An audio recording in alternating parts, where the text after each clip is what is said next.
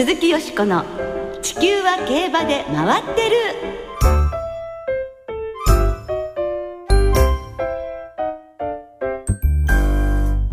皆様こんばんは。お元気でいらっしゃいますか？鈴木よしこです。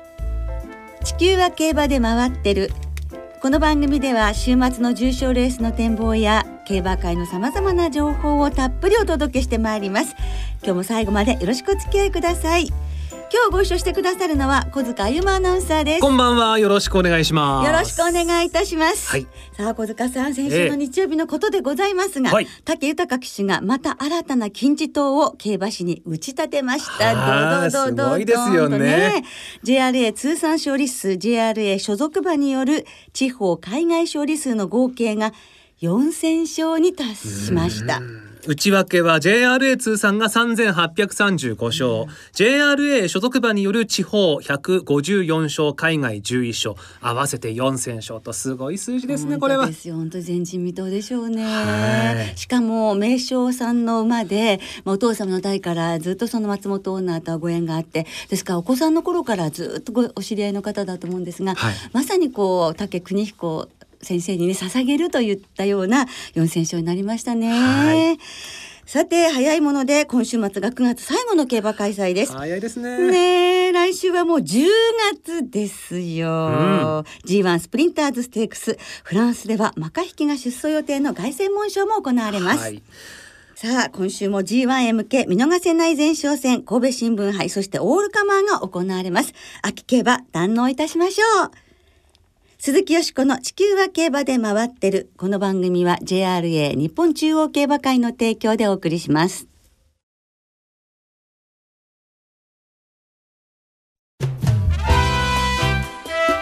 鈴木よしこの地球は競馬で回ってる。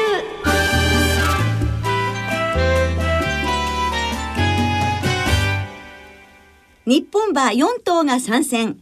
韓国国際招待競走リポート。はい。いいよ。ということで、はい。今週は11日に韓国のソウルで行われた韓国国際招待競走についてお届けしてまいります。日本からは4頭が出走しましてダート 1200m のコリアスプリントのグレープブランデーが3着ミリオンヴォルツが5着。そしてダート 1800m のコリアカップはクリソライトが1着。クリノスターオーが2着と日本馬がワンツーフィニッシュを決めました。はい、しかもクリソライトの強かったこと。圧勝でしたね。ぶっちぎりでしたからね、え。やっぱり日本競馬と韓国競馬だとこういう差があるのかなというふうに思いましたね。うん。えーこのレースなんですけれども外国からの招待馬が2レースで7頭ずつ14頭で、えー日本の他にフランスイギリスアイルランド UAE シンガポール香港と合わせて7カ国からあ参戦がありました。7カ国ですからね、うん。ねえそれは初回としては素晴らしいですよね、はい。ではここでゲストをご紹介いたしましょう。現地で韓国国際招待競争を取材されましたフリーライターの土屋正光さんです。こんばんは。こんばんは。よろしくお願いします。ようこそお越しくださいましたよろしくお願いしますます。よろしくお願いいたします。もう土屋さんは世界中の競馬場を精力的に取材されまして、競馬ブックをはじめ様々な雑誌に寄稿されていらっしゃるのですが、広東語が堪能でいらっしゃる。いやいやいやいや特に香港競馬には精通されていらっしゃるということですが、はいじゃあ広東語でちょっと一言ご挨拶お願いします。あー、大家好、大牛、東北ちゃんこん。あー、皆さん、こんにちは。えー、僕は土屋正光です。というふうに。やっぱ上手、スラスラですもんね。だけどね、まあ、アジアの競馬はもちろんのことなんですけど、世界中の競馬場何カ国ぐらいいらっしゃいました？さっきちょっと数えてみたらええ15ぐらいですかね。15カ国はい。常に海外にいらしてるっていうイメージありますし そうねしかも結構そのねえー乗り継ぎというか、そうですね。マニアックな方法で。どうしてもあのー 経費が出ないですから、ええ。あの安い方法安い方法と行くと変な乗り継ぎになってしまったりというのは。あの今回の韓国はどんな感じです？羽田から出発して北京に行ってソウルなんかこう行って帰ってみたいな。北京にご用事が？ないです。乗り継ぎだけで。まっすぐ行った方が近そうですね。ごい近いんですけれども、ええ。まあ1万円ぐらいちょっと違ったんで、ええその手で行ったんですけどもちょっと軽くひどい目には遭いましたけど そうなんですか？はいああ、でもすごいですね。そういうルートを見つけて、まあその辺が旅慣れてるというか取材慣れしてらっしゃるって思うのですが、韓国競馬っていうのはよくいらっしゃいますか？そうですねあの1年に1回ぐらいあのソウルかプサンには行ってましてここ何年かはソウルで日本馬も招待したあの国際競争もやっていたのでそれはもう毎年見に行くようにはしていました。えー韓国ではもう顔ということですけれどもね。11日に韓国のソウルで行われた韓国国際招待競争についてお話をね今日聞かせていただきます、はいまず取材された当日のソウル競馬場の雰囲気盛り上がりってまあ第1回ということでね、はい。どうでしたでしょう？そうですね。国際競争という感じでそのお客さんがたくさん来たという感じはなかったんですけれどももともと日曜日の開催ってすごくあのソウルの競馬場盛り上がってますのでそういった意味ではすごい盛り上がりを見せていました。でその他にあの、まあ、主催者が用意しているあのフードコートといいますかあの各国の美味しいものグルメ祭りみたいなものを、ええ。もうコースとスタンドの間でやってるんですよ。でそこに出店出してやっていたりとか、あとはあの向こうって割とステステージイベントみたいなのも多いのでそのチアリーディングみたいなものですとか、やったりということであのすごくあの主催者も盛り上げようという感じは伝わってきましたね。なるほどうん。ねまあでもそうやってこう華やかなムードをはい、演出してたわけですね。ええ。ううん。んまあ賞金もね高かったんですよね。はい、コリアカップが賞金総額10億ウォン日本円にしますとおよそ9300万円と韓国競馬史上最高の賞金だったと、でコリアスプリントも7億ウォンでおよそ6500万円と高額でしたからこれ地元の関係者もかなり力が入ってたのではないかと。そうですね。あのもちろん最初から総取りというのは難しいとは思っていたと思うんですけれどもなんとかここであの力も示せればその後にもどんどんつながってくるというふうにはあの地元のあの調教師ですとか馬主さんも思っていたみたいですね。まあ、熱意の表れとも言えるわけですね、はい。えそれではその舞台となったソウル競馬場なんですけれどもどんな競馬場か教えていただけますか？はい、あのすごく大きい競馬場で直線も600メートル近くあります。で、えーコースが、まあ、全部ダートなんですけれども内回りコース外回りコースありましてその距離によって外回りからスタートであったり内回りからスタートであったりっていう風にやって、えーいますね。はああの日本でいうとどういう競馬場をイメージしたらいいですか？あのースタンドの大きさとかは京都とかよりも大きいと思いますよすごく。東京競馬場ほどではないんですけれども、でも収容人数とかはそれに近いんじゃないでしょうかね。ええ。まあ、直線も600メートルね。そうですね。あの映像見ますとかなりあのはい。福音もあって、はいコース大きいなというイメージありましたね。はい。ねえ。それではダート1200メートルのコリアスプリントから振り返っていただきます、はい。アメリカでダート G1 に勝を挙げています。ワイルドデュードなど出走馬のレベルも高かったようなんですけれども、はい。いかがなのですか？そうですね。ワイルドデュードがものすごく注目をされていましたね。あのー結構アメリカの短距離の種馬が、えー韓国にはいっぱい入っていますのでその本場から来た馬ということででしかも実績を残しているとはい。いうことですので、ええ。まあ、そういった意味では人気になっていました。でその他には、えー昨年のドバイゴールドゴールデンシャヒーンの2着。今年が5着でしたか、はい。えー香港のスーパージョッキーであったりとかっていうのが、えー注目されていました。でレースなんですけれども3番人気でしたね、えー香港馬スーパージョッキーカリスティータン騎手が乗っていましたが、はい。この馬が4馬身差で快勝しまして日本のグレープブランデーは吉原弘人騎手が騎乗しまして5番人気で3着。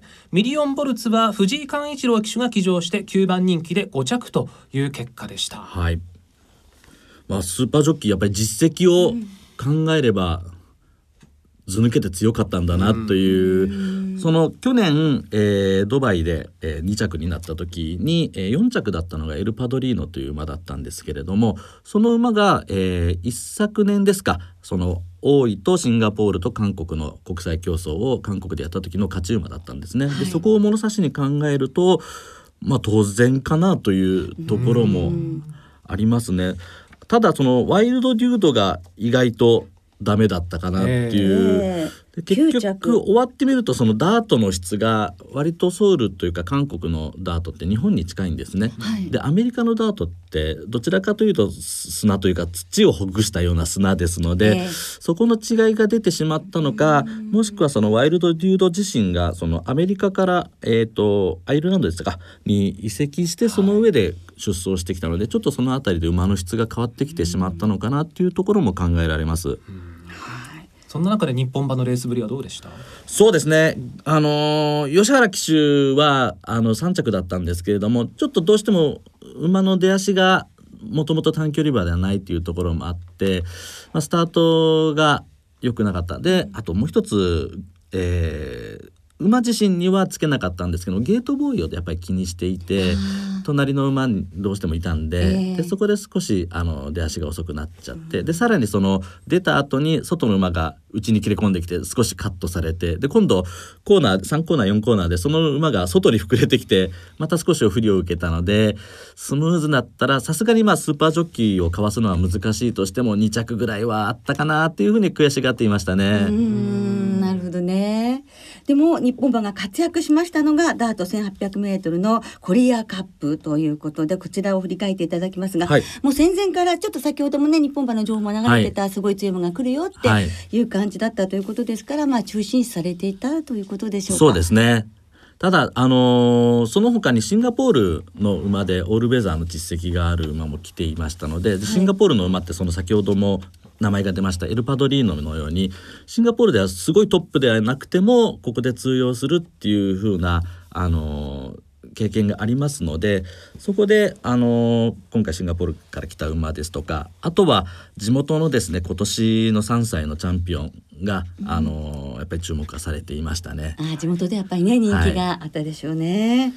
レースなんですけれども一番人気藤井寛一郎騎手が騎乗しましたクリソライトが2着の、えー、クリノスター王。クリノスター王は3番人気でみゆき騎手が乗っていましたがあこのおクリノスター王に6馬身差をつけてクリソライトが圧勝。そして、えーそのクリノスター王から3着のトリプルナイン。これ地元韓国の馬ですがここまでは10馬身という大差がついてました。ね、はいこれぐらいは大差つくだろうって土屋さん持ってらっしゃいました？いや正直ここまでついちゃうんだっていう、まあ、納得もあり驚きもありでしたね。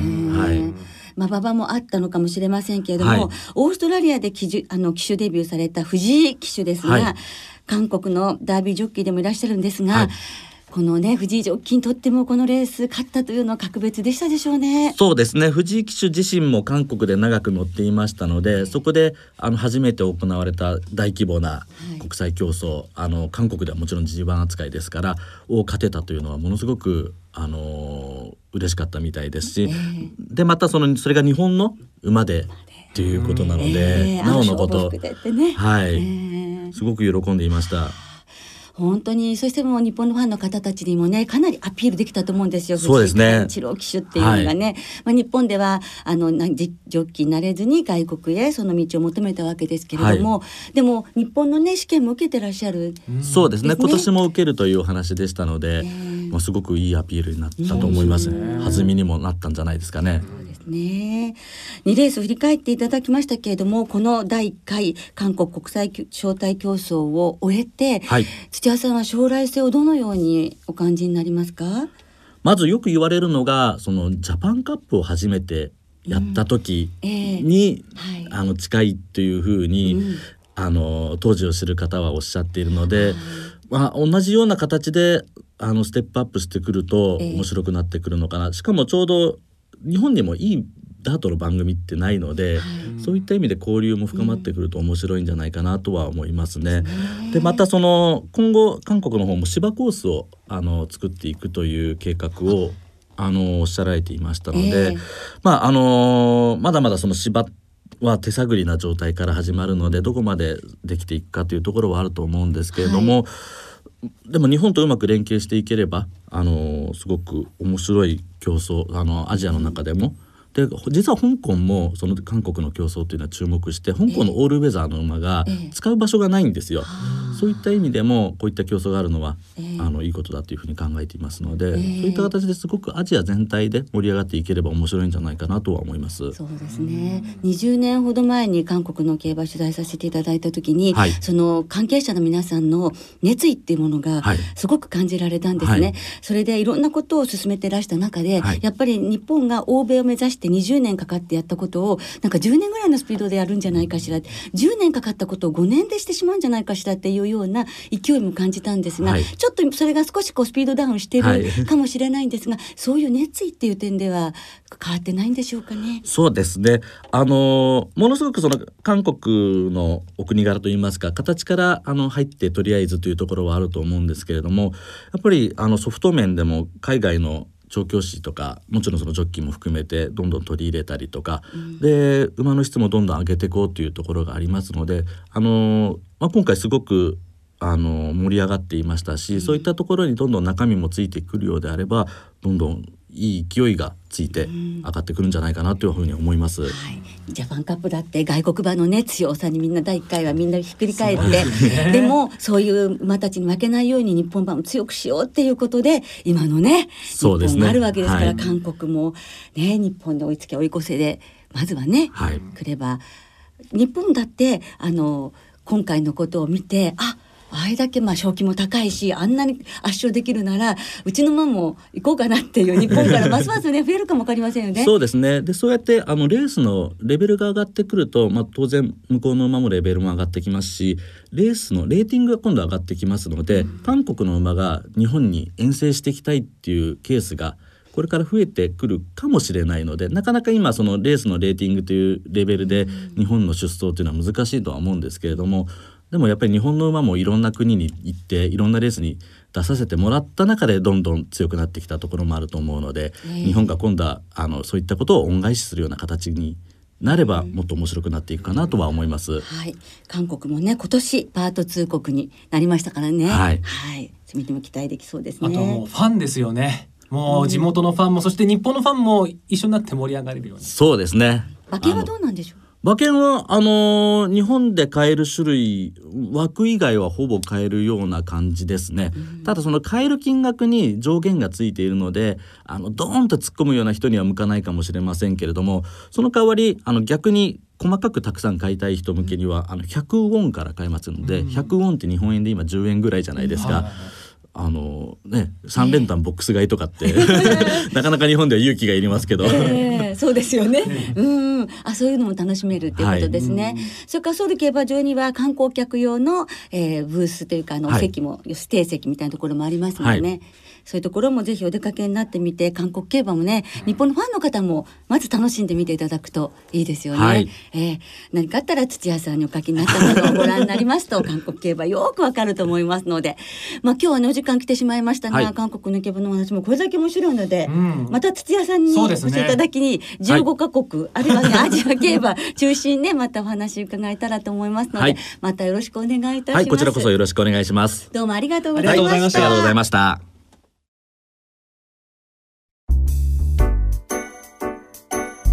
鈴木よしこの地球は競馬で回ってる。ここからは週末に行われる重賞を展望していきましょう。先週のセントライト記念よしこさん生まれん的中おめでとうございます。ありがとうございます。2週連続の的中ということで。もう硬いのよもうね当てにいってんのこいつ当たるのが大事ですよ。今週もよろしくお願いします。よろしくお願いします。今週は中山で日曜日にオールカマー。阪神では日曜日に神戸新聞杯が行われます、はい。まずは中山で行われる G2 オールカマーの展望です。このレースの一着馬には秋の天皇賞の優先出走権が与えられます。では今週もレースのデータチェックです。ガテン I'm ジョノ一番人気の副賞率は 70%3 連単の平均配当は4万5千円。おめでとうはカモン I'm ジョノ年齢別に見ると4歳馬の副賞率が35%と抜けていて5歳と6歳が 21%7 歳以上は13%しかありません。前走を見てみると宝塚記念組が圧倒的な好成績で副賞率がなんと73%これに札幌記念組が38%で続いています。結論はカモン I'm ジョノマリアライトだけ見ていればいいんだ。ほら山本でした。長野正弘さんでしたですね。はい今日のはい。うーんうん、どちらかというと天竜源一郎さんの方に似てたかなというプロレスファンの私からしますとね まあよく頑張りました。あはいえーマリアライトだけ見てればいい。というこはいと。はい。金曜日正午時点中山は天候曇りで芝がやや重ダートが不良。週中結構雨が降ったようですね。はい。えー日曜日は曇り時々晴れで27度ぐらいになりそうだとはい。いうお天気予報ですけれども、さあオールカマーよしこさんはいかがでしょうか？はい、もう長野さんのおっしゃる通りだと私も長長女それで、えーはい。あのやはりマリアライト道が悪かったらね、それも得意ですからね私今年上半期のヒットっていうのがマリアライトの宝塚記念と、大ヒットロゴタイプですからね。あもうマリアライト追っかけますよ。うんはい、もうここは大丈夫でしょう。はいそしてここからマリアライトからゴールドアクター、クリールカイザー、筑波アズマオール3点に流したいと思います。はいはい。さあ小塚さんはどうですか？私は湘南バッハが戸崎騎手がね、はい。えー連続連帯の記録がかかってますんでね。すごいね。こでのも馬でも持ってきてくれるといい配当になるかなとうん。思っております。そうですね。はい。さあ続いて阪神で行われる3歳馬の G2 神戸新聞杯を展望していきましょう。菊花賞トライアルです。1着から3着馬には菊花賞の優先出走権が与えられます。こちらもデータチェックですガルパンはいいぞ。アイムちょうど。神戸新聞杯の過去10年の一番人気の副勝率は 70%3 連単の平均配当は3万1000円。前らもっと応援しろ。ほらおめでとうはアイムちょうど。クラシック連帯馬が強く皐月賞かダービーで連帯していた馬の副勝率は78%ただし前走がダービーでない馬も13頭が馬券に絡んでいて無視はできません。俺だけ見ていればいいんだよ。アイムちょうど前走が1000万条件だった馬は5頭が馬券に絡んでいてその平均は5番人気。穴狙いには最適です。ロドバンドールカモンアイムちょうど山本でした。ガッデム。面白かったと思います。よく頑張りました。はい、はい。まあちょっと穴の馬をね、ロードバンどドールですか。はい。これ注目していただきましょう。はい金曜日正午時点阪神は天候曇りで芝が主ダートが不良。こちらも週中雨が降ったみたいですね、はい。ただ日曜日は曇り時々晴れ30度まで上がるという予報になってます残暑ですね。さあよしこさんの神戸新聞杯は？はい、やはりダービー出た組から行きたいんですが、はいエアメサイアってやっぱり夏越して秋に成長したじゃありませんか。ですからエアスピネルはいの方7番エアスピネルの逆転、秋にはなんとか大きなところをというところでエアスピネルを本命にします。はいで、里のダイヤモンド、名村新軍、ミッキーロケットもすごく魅力的だと思っておりますので、この4頭のボックスに行っちゃいます。ボックスで。ボックス、はい。またちょっとね鳥紙にならないといいんですけど、はい。小塚さんはどうでしょうか？私はですね、ええ。5番のカフジプリンスに注目なんですよ。そうか、プラス5キロよ斤量が。ただ前走がええ。不完全燃焼で、えでえ岩田騎手がね、はい。東京杯大井ではい。うんうん。久しぶりに重賞勝ちましたんで,、ちょっとこう上り調子なのかなという、はい。まあオールカマーとこちら神戸新聞杯どっちもちょっと乗り役安城でね買ってみたいなと。思っております。はい。皆さん参考になさってください。さあそれではリスナーの皆さんからのお便りもご紹介します。お願いします。中堅さん。オールカマーはゴールドアクターを狙います。休み明けは問題ありませんしなんといっても得意の中山。春の天皇賞のような競馬にはならないと思います。それから札兄さん、神戸新聞杯は今年の皐月賞とダービーがハイレベルなのだとしたらエアスピネルもトライアルを勝つ資格は十分でしょう。はい。有馬記念まで13週3もう年末ですかね 本当にね。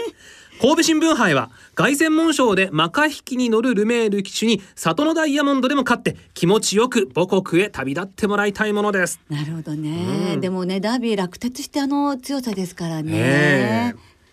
ラブズオンリーミー一族大好きさんオールカマーの本命はクリールカイザー。はい。中山のこの距離はステイゴールド産駒の成績が良く、うん。クリールカイザーの母の父のサッカーボーイとステイゴールドの母とは兄弟、はい。自身のコース実績からも本命です、はい。ということですね。ねえこちらも田辺ジョッキーが乗ってますからね、はい。勢いがありますからね。楽しみですね皆さんどうもありがとうございました。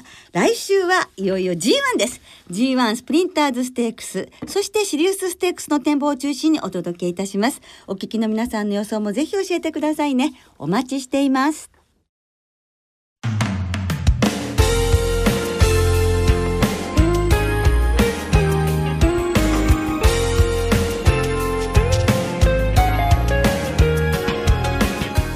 もそろそろお別れの時間となりました。今週も中山阪神の二乗開催です。日曜日の中山競馬場はフリーパスの日で入場無料です。先着1万4000名様にオリジナルマグネットボードがプレゼントされます。その日曜中山ではファンと騎手との集いが開催されます。今年はジョッキーバトルロイヤル超人と題しまして3つのジャンルで超人の座をかけて戦います。ビーチフラッグ対決フードファイト対決熱湯レースが行われるんですって。はいそのようです。はいフードファイト対決には大食いアイドルの萌えのあずきさんも参戦されるということですね、ええ。はい。パドックで午後5時頃から行われます。はい、もうジョッキーの皆さん怪我がないようにね ね。ぜひ頑張っていただきたいと思います、はい。そして日曜日阪神競馬場でもジョッキーフェスティバルが開催されます。こちらはトークショーチャリティーオークションなどなど午後4時30分頃からセンターステージ他で行われる予定です。はい、ぜひ皆さんお出かけくださいでは週末の競馬存分にお楽しみください。お相手は鈴木よしこと。小塚歩夢でした。また来週元気にお耳にかかりましょう。鈴木よしこの地球は競馬で回ってる。この番組は JRA 日本中央競馬会の提供でお送りしました。